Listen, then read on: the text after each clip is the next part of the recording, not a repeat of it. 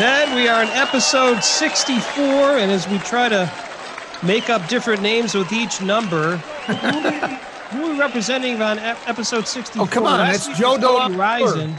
Joe DeLamielleure. Joe DeLamielleure, that's a Hall of Famer. Yeah, Good call. Two absolutely. middle-aged men in Cleveland, Ken Dworsnik, Ted Klopp. Ted, I had an interesting situation this week, something that I, I've not done very often, and it involved my kids. I figured this would be a good time. I know you talk about kid stories at times and things that happen at home, and I had a very interesting situation. So my kids went to a camp in Boswell, Pennsylvania. Don't Okay. ask me where that where it's at. I just use GPS. It's kind Yeah. of in the in the hills of Pennsylvania. Beautiful area. So they go to this camp called Summer's Best Two Weeks. My son's gone before. They didn't have it last year because of COVID. So my daughter, I decided she's nine, time for her to maybe sign up and, and go to this. Yeah. So time has gotten away from us, like many different people, and Fourth of July comes, and all of a sudden, uh, yeah, soon enough, we're going to be going to camp. So took them on Sunday. She was nervous. You could tell, you know, she talked about it. She never really stayed overnight anywhere else. You know, I imagine your kids have been through this before as well.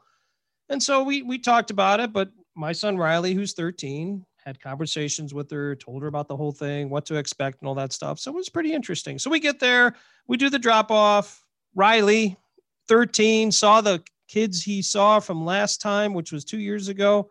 Great to see you, Dad. Gave me a quick hug. It was gone. I mean, just Yeah. gone. Ran like the road runner. Don't need you anymore. Nope, we're done. My daughter's just standing there with, with her sleeping bag. It was, I mean, it was cute. It was pretty funny. And so I'm like, okay, let's go walk to your cabin. So we walked to her cabin. We put, uh, you know, the sleeping bag on it. And we actually had like some sheets and some bedding we put on there.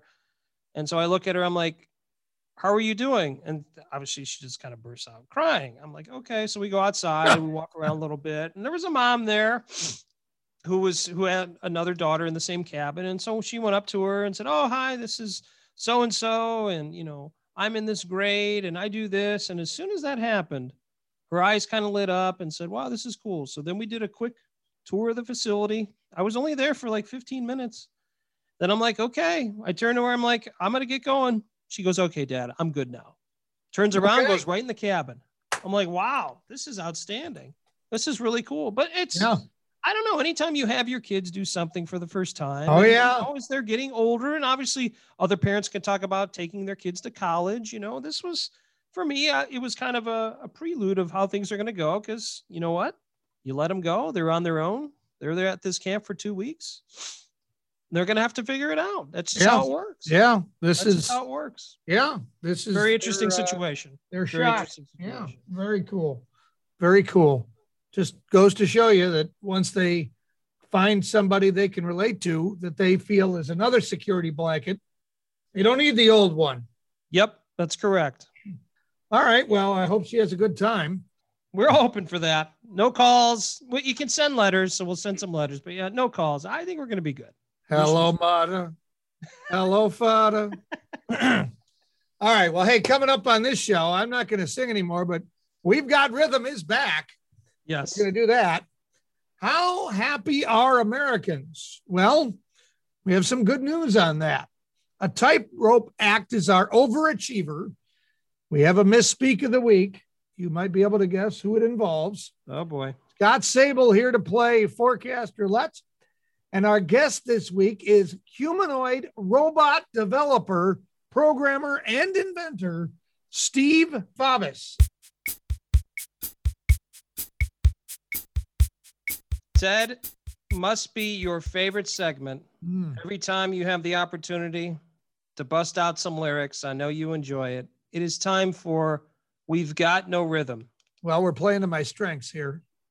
So I figured this week we did some research, and I don't think we're going to relay the song right away because I think people will figure it out. But it's from Okay. a very famous artist. Yeah. I know you're going to do a heck of a job of singing this thing, and people are going to be probably up on their feet, clapping their hands by the Mhm. time you're done because Yeah. it's it's a very certainly a very famous song. So I, I leave I leave the floor to yourself, sir.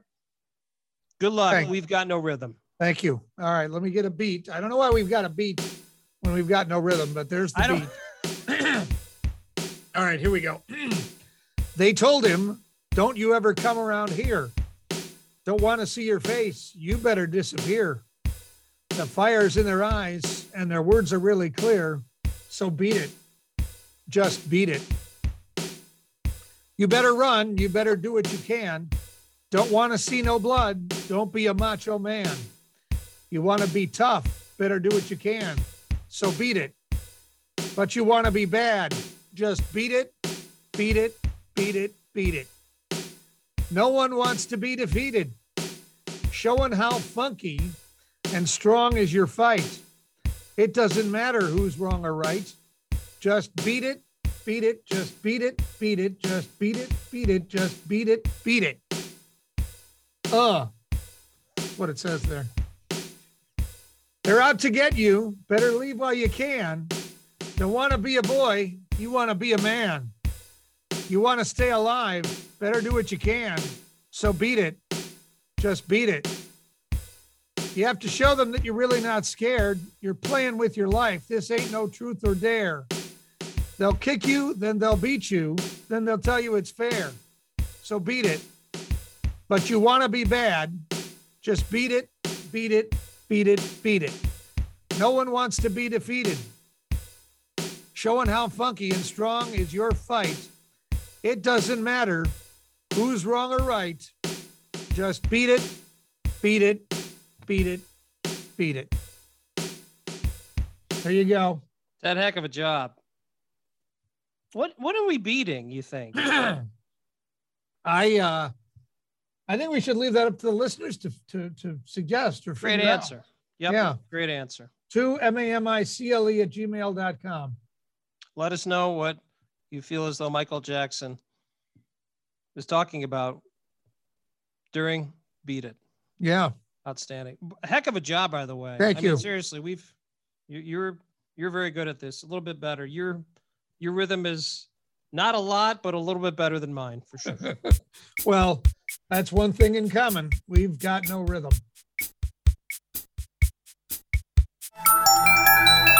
Can we have some good news. Despite COVID and other hardships, the latest Gallup Life Evaluation Index shows that three out of five Americans say they're pretty happy. huh. Wow. Pretty happy. That's good. The percentage of Americans who evaluated their lives to be thriving reached 59.2% in June.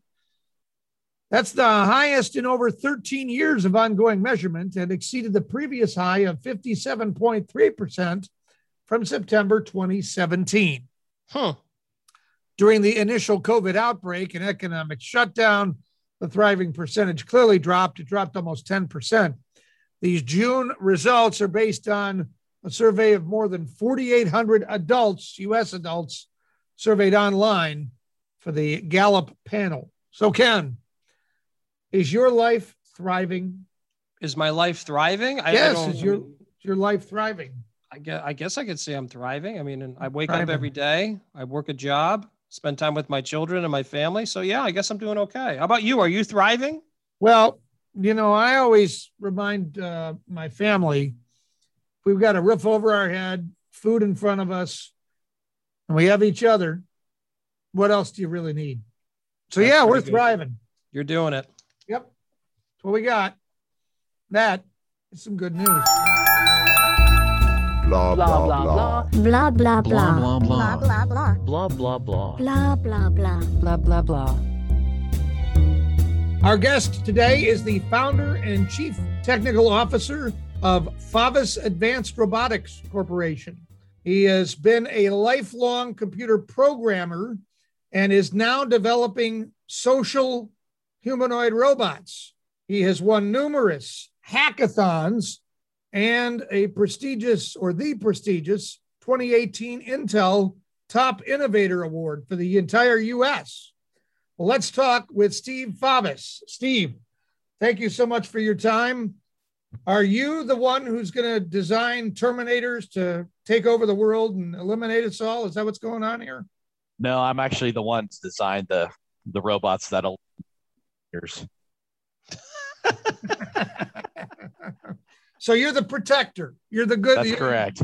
Programming the good Arnold. Okay. Well, tell us about Favis Robotics and how you have developed these robots and where you started and where you are now. I, I started actually in the video game industry. Um, as a child, I, I, I actually started programming really, really young, and I built like remote control airplanes uh, and stuff like that. Really, really young, and uh, super into technology at a really young age.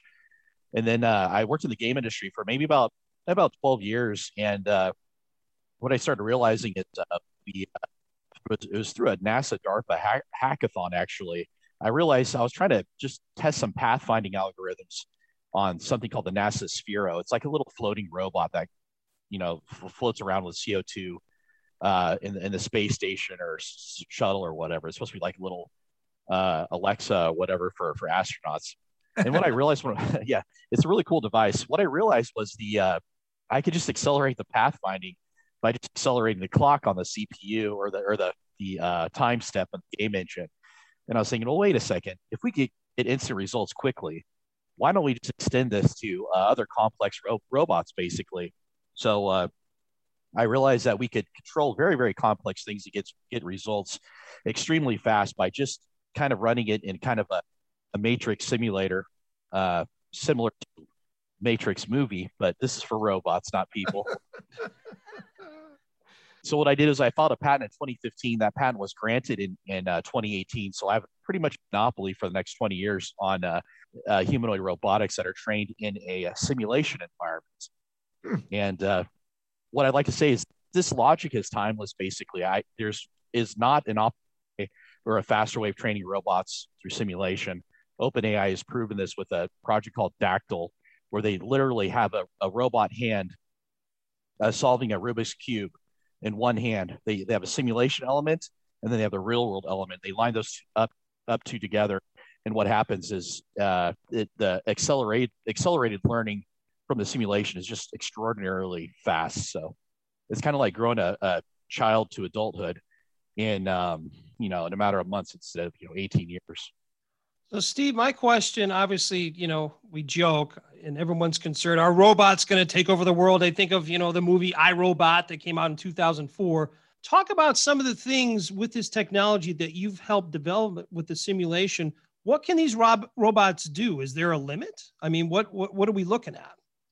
So there's no there's no limit. Uh, the, the the goal of the of the platform is to create a uh, uh, one single architecture that can do many, many tasks. And uh, I compare this to the early Turing machine. If, if you know about the Turing machine, it was used to break the uh, Enigma, uh, the, the Nazi Enigma way back in World War II. And what that was was a universal, universally programmable computer that wouldn't just have one, one task to one computer, but uh, for the humanoid robotic, we call Seraphim now, um, that's multiple, multiple tasks for one platform, basically. So and, and the and the short, simple answer is yes, they can do anything that we train them to do. Very interesting. Interesting. So, humanoid robots, when you say we can train them to do anything that uh, we want them to do, are we going to have, uh, for lack of a better term, robot butlers here soon? Uh, uh, humanoid assistants that'll clean the house for us and things like that? Absolutely. I, I think uh, we should our target time to get this uh, platform walking, this uh, robot walking, is within about two years. And yes, we will see robot butlers. We will see uh, all that stuff. And also, uh, also the most important thing, the part part of the reason why I'm designing is for dangerous jobs such as firefighting. Um, you know, like logging has an extraordinarily high uh, injury risk. So uh, these really, really dangerous jobs, stuff that that people really put their lives at risk for. This is what I want to send the robots in for, basically. What about like, I hate to say it, something like war or anything like that? Is that something that we maybe need to be concerned about down the road or something to that extent with this type of technology? Absolutely, 100%. Uh, we are in an AI war right now, fifth generation warfare. We're getting constantly attacked, cyber attacks everywhere going on. We are in we are in a, a perpetual cyber warfare going on right now, and the next level could potentially be kinetic. And you know, I love this country. I was born here. Um, my, you know, my father immigrated here from from the Philippines. My grandfather helped out World War II, the American cause there. So I love this country. You know, I want I want to make sure we have the best, the absolute best technology that exists today. And Um, I don't believe Russia or China or, or other countries are going to have, I want to say, ethical AI or whatever. I want to say a kind of a Futurama analogy, a kill all humans uh, potential that could happen. Basically, we've seen this with, you know, depending on your perspectives, with with potentially COVID issues, whether it was accidental or intentional release or whatnot. I really want us to have the best technology here for America, for our defense and our protection and our freedoms, and to protect our Constitution. So. So, as a programmer, a humanoid robot programmer, what can you and what can we do to stop unethical, uh, potentially unethical programmers or programmers who might develop things? I don't know how else to say it, but not, not the most positive results for all of us. Yeah, I, I, I want to call that uh, I, I usually refer to as unleashed AI, something that's that's not um, has does not have a human checking what it's doing in between and uh, the technology I'm, I'm making does not have that it has humans checking everything in between for example in the simulation environment if you don't like that logic uh, then you, you don't have to port it to the or build it to the actual physical robot so yes i, I sincerely believe uh, there there will be ai incidents happening there will be ai weapons and i think tesla even said the future war will all be robots uh, I think his quote was, "It'll be a, a sort of a show of uh, robots, basically, or something that an exhibition of robots." I think is the term he used, basically. So, like I said, the only thing that you could uh, use to fight an AI is another AI, basically. So, I think this is a, seriously a, a potential loss area. I think we're on that path right now. So, you see the technology now and i guess this is a tough question to answer but i guess it's it's certainly a pertinent question where can we go from here? So if you're talking about if we have butlers and obviously we have to maybe have a concern of of war and things like that, where can it go from there? You think? I mean, if if this is where we're at in 2021, what can happen in the next five to six years? What you know, I, I want to build these things because I don't think humans should be treated like robots. I, I think humans should be treated like humans, and I it, it's it's hard seeing some people do some extremely difficult labor and instead of them doing that labor, perhaps they could handle the robot and, and train them on the task they want to do, basically. So, again, in the long run, you know, we will see robot butlers. We will have these chat robots and, and entertainment robots or whatnot. But for the most part, I'm designing this to help us basically as human beings to not be treated like robots. So you talked about some places where robots could help with that are dangerous, and you talked about war with the climate as it is, I don't want to. I'm not. I want to talk about politics, but policing is a pretty um, challenging topic at the moment. Can robots help there, and if so, how in the near term? Yeah, absolutely. Uh, there are certain cases where, uh, for example, some suspects or whatever may be having, having somewhat of a mental health crisis or whatnot. And instead of just shooting them or whatnot, maybe a robot could help go in there and help detain them and get them treatment, the treatment they need, for example. Uh, a lot, a lot of issues that are happening now are related to probably narcotics or whatever, other drugs and stuff like that. So, again, I, I don't want to put uh, first responders' safety on the line. I'd rather have them uh, help the person, uh, you know, without killing them and stuff like that, and doing permanent damage, and uh, them getting the proper treatment, for example. When do you see a time and we were talking about policemen so i guess i'll use that an example. When will be the time where the cleveland police department and the mayor's office calls up someone like yourself or another company that actually puts these together and says we're interested in these robots we'd like to have four or five what what's the timeline you think on something like that from so what the proof of concept we're, we're going to be building five prototypes in this in this shop behind me here I'd say within two two to three years, we should have this thing walking and talking. Wow. The speech system's already developed. Yeah, we're not very far away. And these are readily avail- available materials. I designed it on something that's readily available. No exotic materials that are hard to to to uh, to get. So I think two years we should have this prototype. Again, we'll do a press release that you know I'm kind of I'm kind of uh, joining these podcasts to speak out about it before people get really scared or whatnot because I think it's something if you don't really understand it, you see it, it's something that's going to kind of raise the hair on your arms. Mm-hmm. Yeah. Yep. So, uh, so two years to walk. I'd say three to four years for training, simple training programs. Four to five years uh, out, we should have some uh, functional robots to take care of basic tasks such as agriculture, farming, whatever simple tasks. I think so. Uh, and then beyond that, we, we can have them as uh, I want to say um, law enforcement uh, controlled robots and stuff like that. First responders, firefighters, uh, you know, whatever hard tasks that are extremely hard for for people to uh, do or dangerous or put put human lives at risk, basically. So. Absolutely amazing. Wow. Awesome. Outstanding. Well, Steve, if people want to uh, keep up with this subject matter, keep up with you, your company, things like that, what are what would you say are some good resources, or where can they keep track of you? Yeah, definitely. Our website is far f a r dash c o r p dot com. That stands for Favis Advanced Robotics. So it's f a r dash c o r p dot com.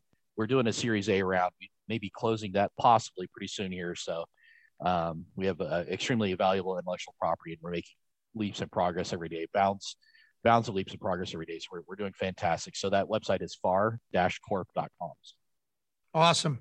Well, best of luck. Uh, sounds like you're really onto something that, uh, if used properly, can can help a, an awful lot of people. So, best of luck, and uh, maybe we'll uh, get an update from you. And if you figure out who's doing all these hacks that uh, uh, the president keeps, uh, you know, as, uh, as Russia or whoever, the, the hacks that the president's uh, talking about here. If you want to break the news on our show when you figure it out, you just let us know and we'll bring you back on. Okay. Or absolutely. All right. Well, Steve, thanks for your time and uh, uh, best of luck. Thanks a lot, Ted. Thanks a lot, Ken. Thanks for having me. Appreciate it.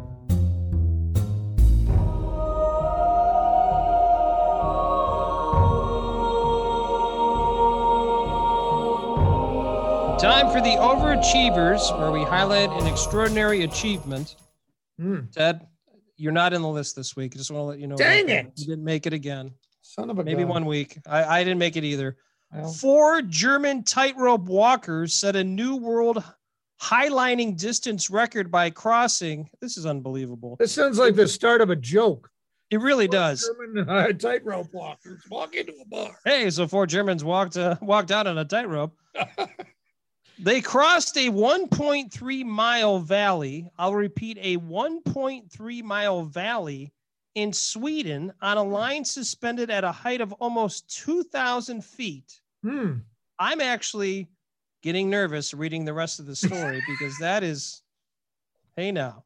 Don't sleep. Reuters video footage showed a barefoot man sway and teeter Oh as he tiptoed the line. oh. This is insane. It took the team two days to rig the line across the two Arctic Circle peaks. oh. Now, I'm going to give a congratulations to these four gentlemen, and I want you to remember these names, okay? Please. Yes. Here we go. Quirin Hertterich, Hmm. Lukas Irmler, Mm-hmm. Ruben Langer, and Friedi Kühne. Okay. Those are the overachievers. Those are going to be household names if they continue to cross 1.3 mile valleys in Sweden on a line suspended at a height of almost 2,000 feet. By the way, I imagine they're not wearing a harness. I, I would think not. So if if there's a problem and they they don't make it across, we probably won't need to remember it much longer. no.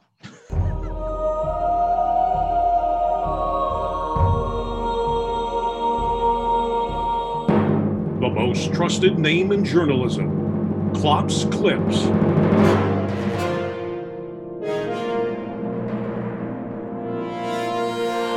All right, Ken. Highlight of the show for me. Hopefully it for is. others as well. Although the whole show is always a highlight, but nonetheless, let's hit the news you ought to know. A Georgia woman thought she saw a piece of fuzz under her bed. It moved. And she saw another piece of fuzz move. She went to her husband and told him she thought they had snakes under the bed. They did have snakes under the bed. 17 babies and a mother snake. He turned out to be non venomous, and her husband was able to use a grabbing tool to get him into a bla- bag, and then he released him near a creek. 18 snakes total. How would that go over at home? Not well. I didn't think so. No, not well over here either. Yeah, it struggle with ants. What's we have ants. We have a struggle with ants, let alone snakes. Yeah. So, Eowyn would be uh, on the highest I wonder what kind of snakes they were. uh, garter snakes, I believe. Fair enough. Yeah. Van Leeuwen Ice Cream of Brooklyn, New York has created a new limited edition ice cream. Kraft macaroni and cheese flavored ice cream. Hmm. The ice cream debuted last week on National Macaroni and Cheese Day. The company says the response has been overwhelming and the flavor is already listed as sold out on the website. Wow. They're now working to make more. Would you try it? No. I would at least Oh, try it to Try- say I try- do. Yeah, I, I, I would try. Not have I- a full, I not a full sundae. you expect know? it- I would not expect anything good. No, I, I don't know. I, and that's amazing they could take ice cream and make it with macaroni and cheese flavor. That in itself is pretty. Amazing. Well, makes me wonder what kind of artificial flavors they're using. yeah, maybe your body will glow green after you're done. Well, staying with food, the spice company McCormick is hiring Ken. So, you know, Oh, perfect. You or anybody you know looking for a change of career, this could be could be an opportunity. They're ready to pay a taco lover a hundred grand over four months to help come up with new taco seasonings. The Yeah. job title: Director of Taco Relations. I want that title. That's awesome. The director will taste test and consult on recipes along with traveling around the country from September to December to search for the latest taco trends. Wow, you don't even work for a full year. No, You get time off. Yeah. Jeez. 100 grand to go around and Wow. research Huh. tacos. Maybe you can name this the, the different spices too. Yeah, Klopp spice. there you go. I like it. I like it too. Yeah. All right. A Michigan man says a problem with cement stairs to his house led him to start removing some loose cinder blocks. When he did so, he discovered old bowling balls with the problem. They were under the stairs. They were also under his patio, and they were also under his house. Okay. So far, David Olson has removed 160 bowling balls. they appear to be in a grid work, along with what seems to be poured sand underneath there. Brunswick Bowling Company did have a plant in the area in the 1950s, but not on that specific plot of land. Because of all this, Olson has created a Facebook group to chronicle his work and discoveries of the bowling balls. The Facebook group, in case you want to join, is called the Bowling Ball Guy. Fair enough. Yeah. I mean, some some people have critters under their house. Yeah. This gentleman's got bowling balls. At least when he knows they're out of there and they're not going to reproduce. So yeah. Yeah. he's in good shape with that. I wonder if he's going to roll a 300 here. he's got a good shot. A Springfield, Massachusetts woman is suing Six Flags for a quarter million bucks. Says she fell down a small hill covered in goose poop and broke her ankle. Oh man. She claims the fall stopped her from being able to work as a real estate agent and that it was due to the park's negligence. The suit says the park caused the woman's injuries as well as lost pay, loss of enjoyment of life, mental anguish, and past, present, and future pain, suffering, and medical expenses. That sounds like a very Wow. involved broken ankle. I feel bad that she broke her ankle. Yeah. There's no doubt, but I, I don't know how the, I mean, unless there's something written in a contract or something, how the park is responsible for goose poop. Yeah. I mean, that's that's kind of tough to prove. That's kind of a natural type of situation that could happen anywhere. Yeah, yeah. And I Watch your doubt geese. it's worth a quarter of a million bucks. I would agree with that. I think the uh, Six Flags probably thinks she's full of poop. Probably, I imagine that's the case. Well, that is this week's collection of Klopp's clips.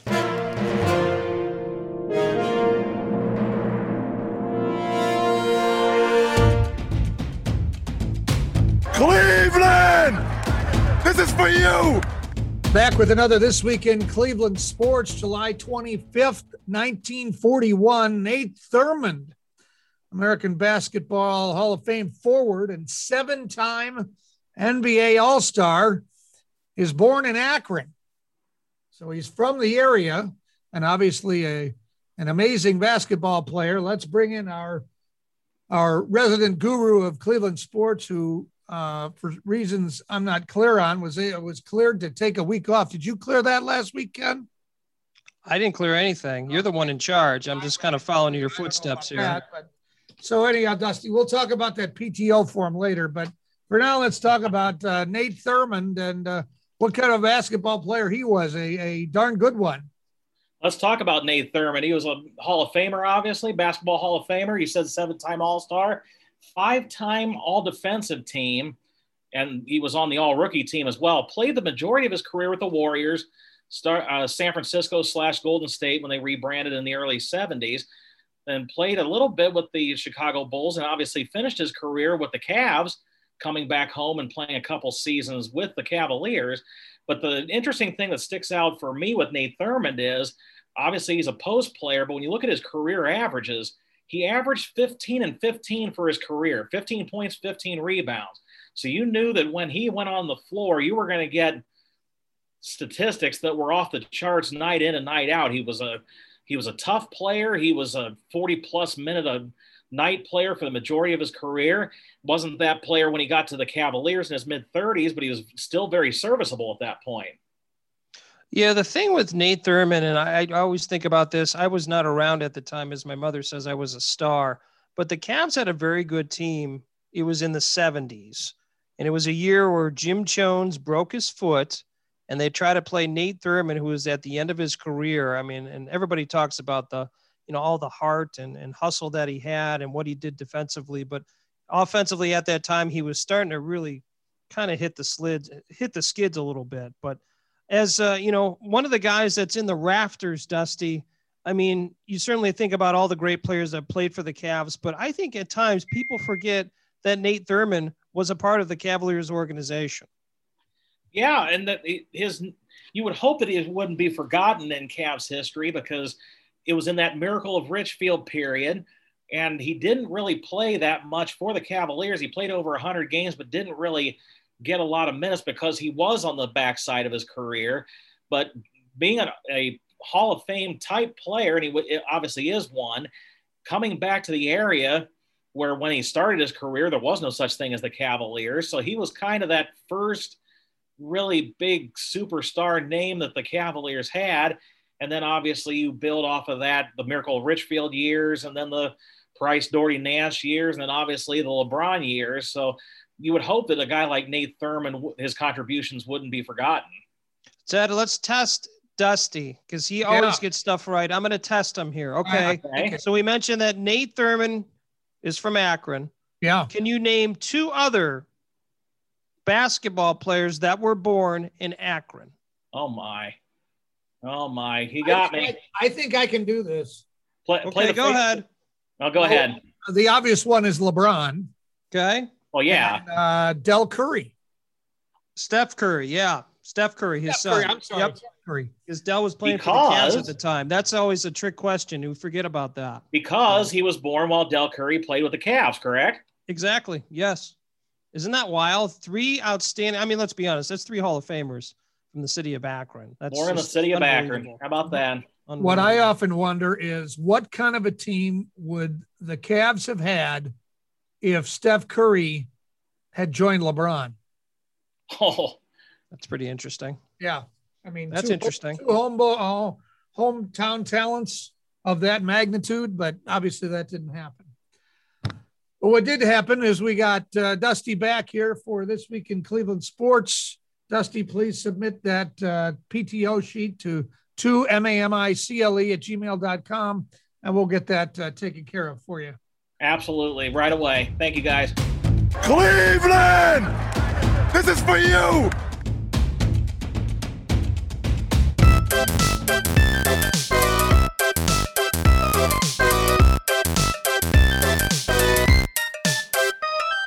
Ted, time for a segment that I know has been a fan favorite. A lot of people have talked about this, so we thought we'd bring it back once again. Our segment is called You Can Really Buy This. Mhm. Okay? Okay. This week's item can be purchased from a company that rhymes with the word Pentagon. Hopefully, you can figure that out. Yeah. Well, who says you have to pay an exorbitant broker fees to find the home of your dreams? I know a lot of things have been going on with real estate, and we're trying to find different ways for people to save money with housing. Mhm. You can make your dreams of home ownership come true as easily as you'd buy a bottle of dish soap. Thanks to this storage container turned house available for a cool $36,000. You can get your dish soap and home ownership at the same place. Wow. This is a perfect solution for a remote tiny home or vacation getaway. Hmm. This is completely finished, and get this 320. can't even say it without laughing. 320 square foot home. 320 square foot home. 320 square feet. Yep. It's When you talk about manufactured by tiny Mods house. International of Appleton, Wisconsin, using a new sea container as the structural shell. Mod starts with certified new containers. They don't use that second-rate stuff, you know. No. First, you know, not not first or second unit use. This is first use. This is this is cream of the crop. The tiny home can be placed on either 12-inch concrete footings or a solid concrete slab. Hmm. It requires bottom access for something extremely important a sewer connection. Well, uh, yeah, that's important. This standard unit has side water and electric connections, includes bedroom shower, toilet, and a sink, plus a small kitchenette and a living area. You can put a large patio door open with the living room, and the price includes kitchen appliances. Is that, Now you have to pay forty-five hundred dollars for freight shipping and to anywhere in the United States. I was going to ask if shipping was included, but uh, clearly not. Now the approximate weight is twelve thousand five hundred pounds. So delivery is to the location only. So you better know exactly where you want this. An exact placement will need to be provided by a third party. Hmm. So Okay. I do have some reviews if you're Oh, interested. I love the reviews. This is the Okay. best part. Yes. So, so you're So- telling me other people have bought this already? Yes, Okay. yes. The First review. 36. This was a four star from Lola. She was really Okay. excited about this. Okay. Now here's the part I'm confused about. Hmm. She hasn't purchased one yet, but all of the negative comments infuriate her. Oh, Everyone is always so negative, whiny, and she used this word, pissy. How about that? Wow. Why not speak to the positive benefit of this product? This is a great little starter for someone just out of high school or college, or as a guest house, or an Airbnb rental. A lot of options. There are some challenges in some states. There are states where communities allow for tiny homes. So Lola says, give it a chance. Well, then Lewis Okay. only gave it two stars. Oh boy. Seems like you'd ha- you can have a house the same size built from scratch for half the price. Uh huh. Lewis dropped it down. Michael went a little bit further. One star from Michael. Oh boy. The pitch the pictures suck. Little room. I'd rather buy a camper.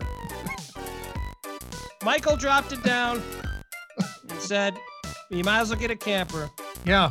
instead of this fine manufactured home by Mods International. He really at cut to the thirty-six thousand dollars. Storage container turned house. Now, on a serious note, I have seen storage containers used. They have this in Las Vegas. They're used as like different storefronts. Hmm. They have a storage container park where they have all these different restaurants and bars and stores, and they're all based on storage containers, which is cool. Mhm. I wouldn't want to live in one. No, That's that's kind of where I'm at. 320 square feet. not not. I don't know me. if that's going to be that. No. Would would Aowen go along with that? Oh gosh, no. I don't. I mean, we don't need a lot of room, but it's like you got to sit on top of one another. I don't know if that's enough. And then Mhm. it seems like the toilet situation might be a little rough too. Oh boy. Well, despite those reviews, if you're interested, you can really buy this.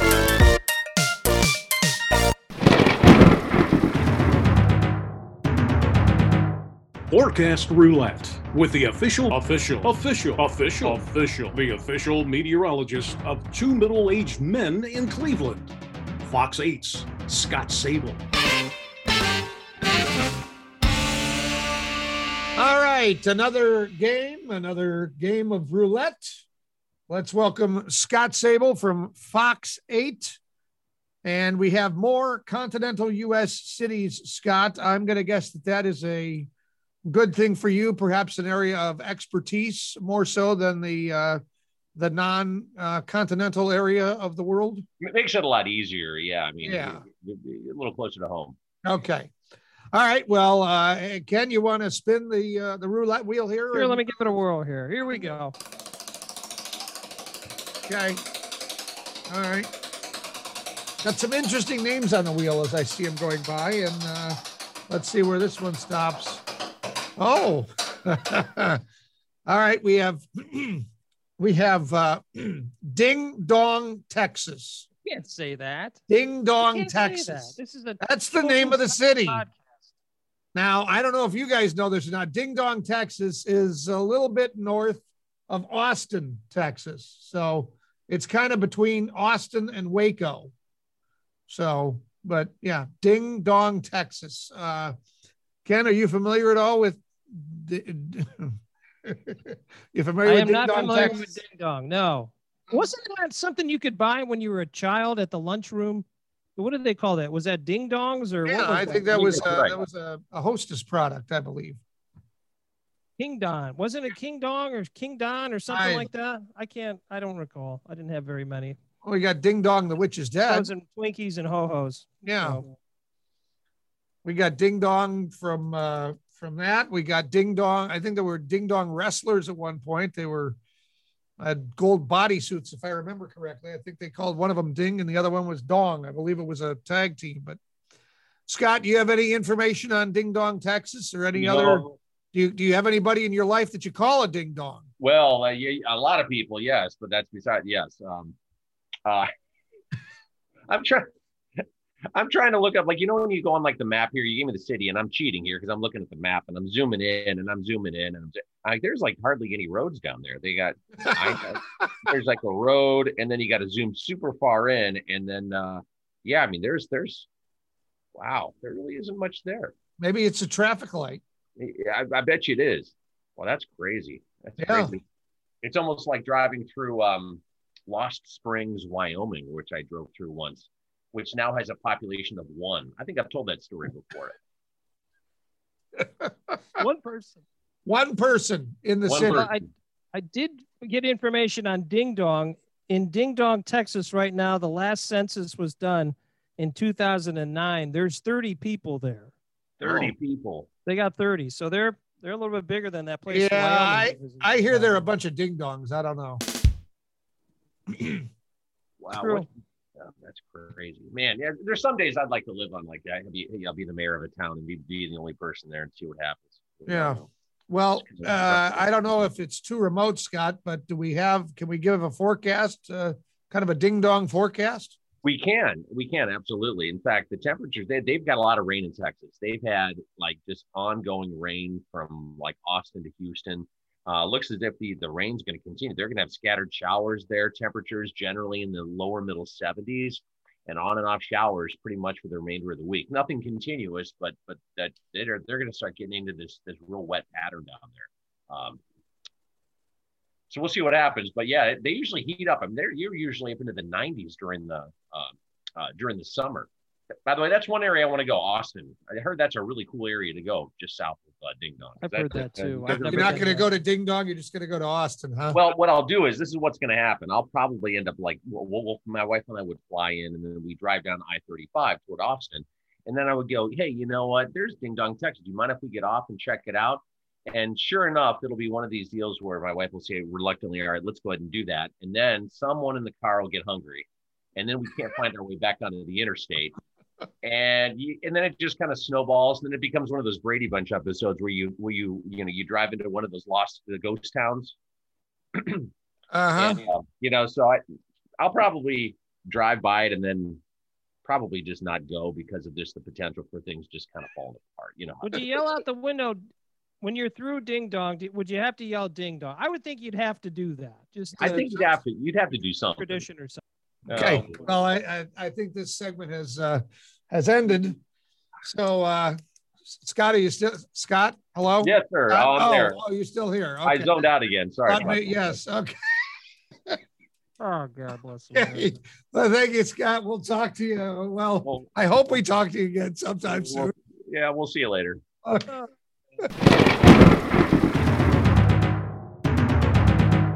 Forecast Roulette with the official, official, official, official, official, the official meteorologist of two middle aged men in Cleveland. Fox 8's Scott Sabol.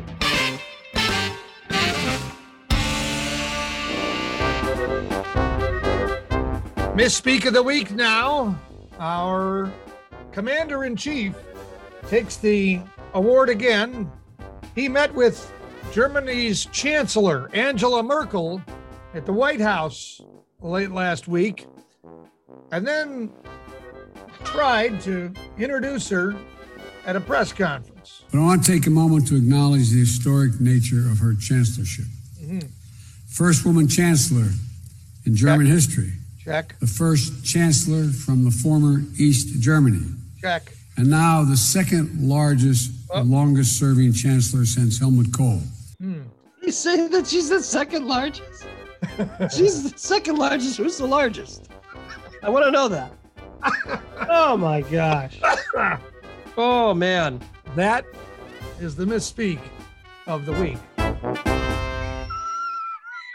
We're- We're trying to wrap up episode 64 here, and we're still laughing Oh. about Germany's second largest chancellor.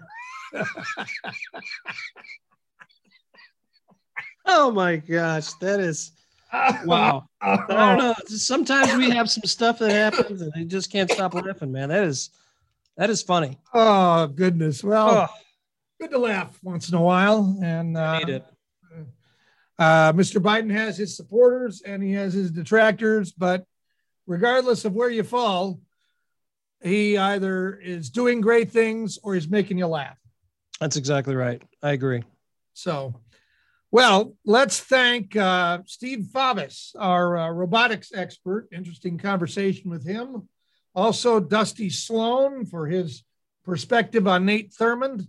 And of course, Scott Sabol from Fox 8, the official meteorologist of two middle aged men in Cleveland. Now, did I hear, and I forgot to ask Scott this during the thing, did I hear that Sabol is uh, uh, big time in us here or something? What's the deal? Yeah, I, I, Fox 8 itself wasn't enough. Him No. and his brother started a podcast. I don't know if they officially have an episode, but I, I heard a preview.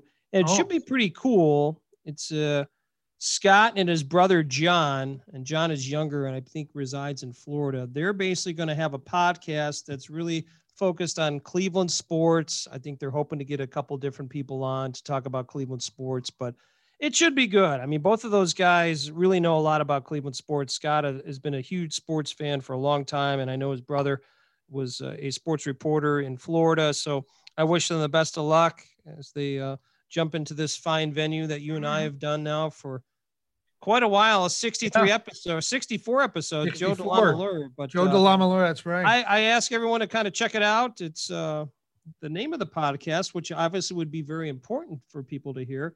Sabol Brothers on the baseline. That's what it's Hmm, called. Okay. All right. Sabol Brothers on the baseline. Check it out By, on all your all your podcast. by the way, what team did Joe DeLamielleure play for before the Cleveland Browns? Buffalo Bills That's it. can't stop me. Yep. Only hope to There contain you me. go. That's right. All right. Ask me something else and I won't get it. So, Next week on the show, I'm going to ask you what pickleball is because I don't know what pickleball is. Hmm. You know what pickleball is? I've heard of it. I heard of it when you'll remember this name, Bill Goldring moved to Tennessee. And I was going to stop by his place one time on my way back from a conference. And he said that his wife was out playing pickleball. I never heard of that. Yeah. And at I first I, was a I- I would- my concerned because maybe it was something different. But yeah. I thought that might be code. That's that's a combination of like badminton, ping pong, and tennis. It's getting huge, by the way. Okay. Well. Cherry is a pickleballer. I don't know what else you'd call her, but I believe she's got a podcast on the subject and she's going to join us next week to talk about pickleball, introduce Cool. us to it, and we'll learn all about it. So uh, I don't want to put you in a pickle, but we're going to talk about that next week. Yeah, I, I don't want to do that. I just, I guess I'll just finish up and say we're just two middle aged men in Cleveland. Two Middle Aged Men in Cleveland is sponsored by Anchor.fm. Everything you need to make a podcast in one place. And by Westminster AV, custom audiovisual packages for all occasions. Just beat it, beat it, beat it, beat it.